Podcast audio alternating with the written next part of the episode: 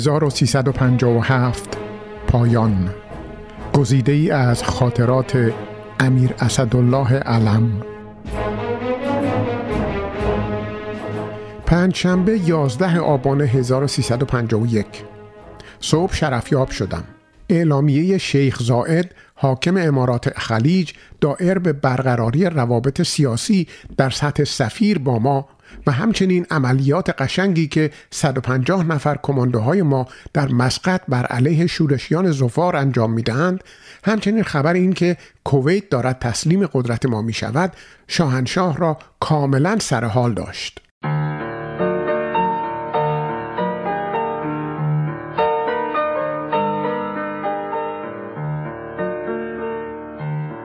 جمعه دوازده آبان هزار و سیصد و پنجاه و یک سر شام رفتم. به محض آن که منزل رسیدم خبر عجیبی رسید و آن این بود که خبرگزاری فرانسه خبر داده بود که دولت‌های ایران، کره جنوبی و چین ملی تایوان موافقت کردند که هواپیماهای اف پنج خود را به ویتنام جنوبی قرض بدهند. این یک مسئله خیلی محرمانه بود و تعجب آور این که از قول سخنگوی پنتاگون گفته میشد. ناچار به شاهنشاه که در سینما تشریف داشتن تلفن کردم. خیلی عصبانی و ناراحت شدند و فرمودند که فوری به سفیر امریکا تلفن کن که ما ناچار باید این خبر را تکذیب کنیم و اعلام کنیم که ما معاملاتی با آمریکا انجام میدهیم ولی به هیچ وجه به چنین امری اقدام نکرده ایم. من به سفیر امریکا تلفن کردم. او هم خیلی ناراحت شد و گفت چاره نیست الا اینکه این اعلامیه را شما بدهید.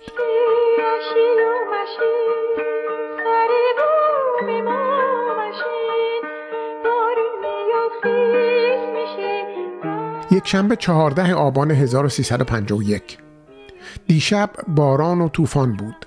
امروز صبح به بازدید از مؤسسات امور اجتماعی خارک گذشت. در حدود ساعت ده رژه کشتی‌های جنگی آغاز شد. قرار بود شاهنشاه در ناوچه سلطنتی کیش سلام بگیرند. چون دریا طوفانی بود ممکن نبود به ناوچه برویم. در ساحل در برج فرماندهی رژه گرفتند. بسیار خوب بود. نوه امپراتور حبشه که فرمانده نیروی دریایی حبشه هم هست نیز مهمان بود. بیست و نه کشتی و انواع ناوچه‌های تندرو و موشکانداز و اژدرانداز رژه رفتند و در مقابل جایگاه شلیک توپ کردند. بعد هلیکوپترها و هاورکرافت‌های مقیم خارک که دوازده هلیکوپتر و شانزده هاورکرافت بود رژه رفتند. در این اثنا شاهنشاه فرمودند کشتی‌های موشکانداز با موشک به هدف دیروز که یک کشتی کهنه بود و هلیکوپترها قشنگ با آن تیراندازی کردند با موشک تیراندازی کنند. دو کشتی موشک انداز مأمور شد که هشت موشک شلیک کند. فقط یک موشک از کشتی خارج شد و به هدف نخورد و دیگر موشک ها آتش نشد.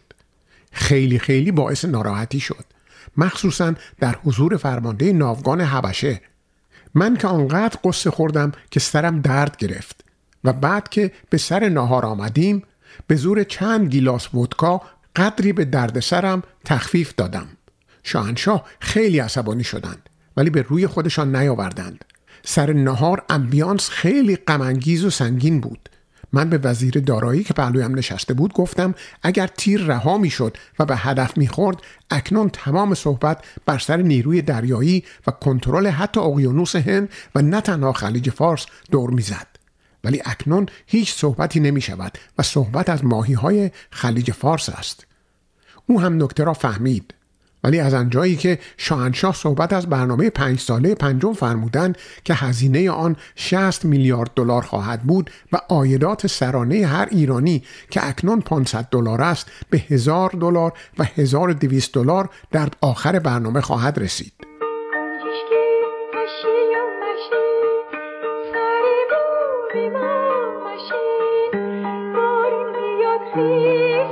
دوشنبه پانزده آبان هزار و سیصد و پنجاه و یک پیش خدمت مخصوص پاکتی به من داد که این را فرمودند به اقبال برسان و امر فرمودند که نخست وزیر و وزیر دارایی هم آن را بخوانند.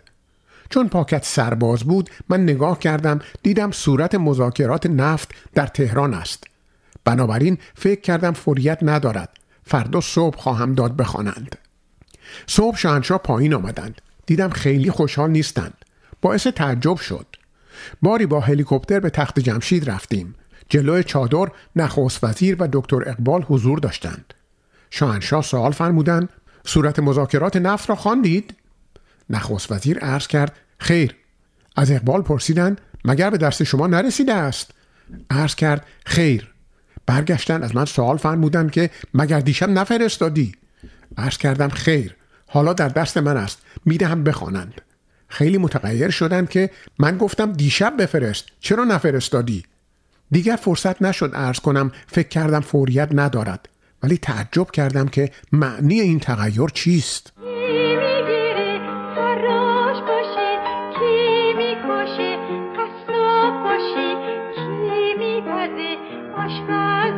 سه‌شنبه شانزدهم آبان هزار و سیصد و پنجاه و یک.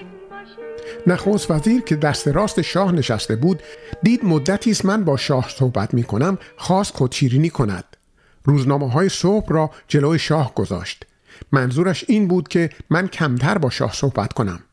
ملاحظه فرمودند و یک باره آتش گرفتند، زیرا تمام فرمایشات شاه را غلط نوشته بودند.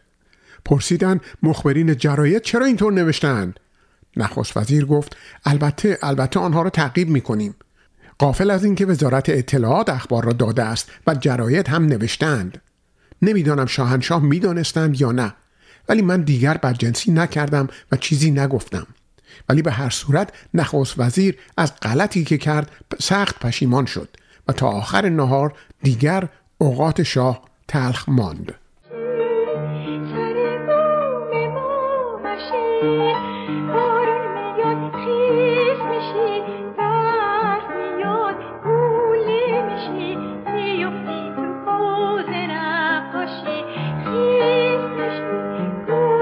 میشی میفتی تو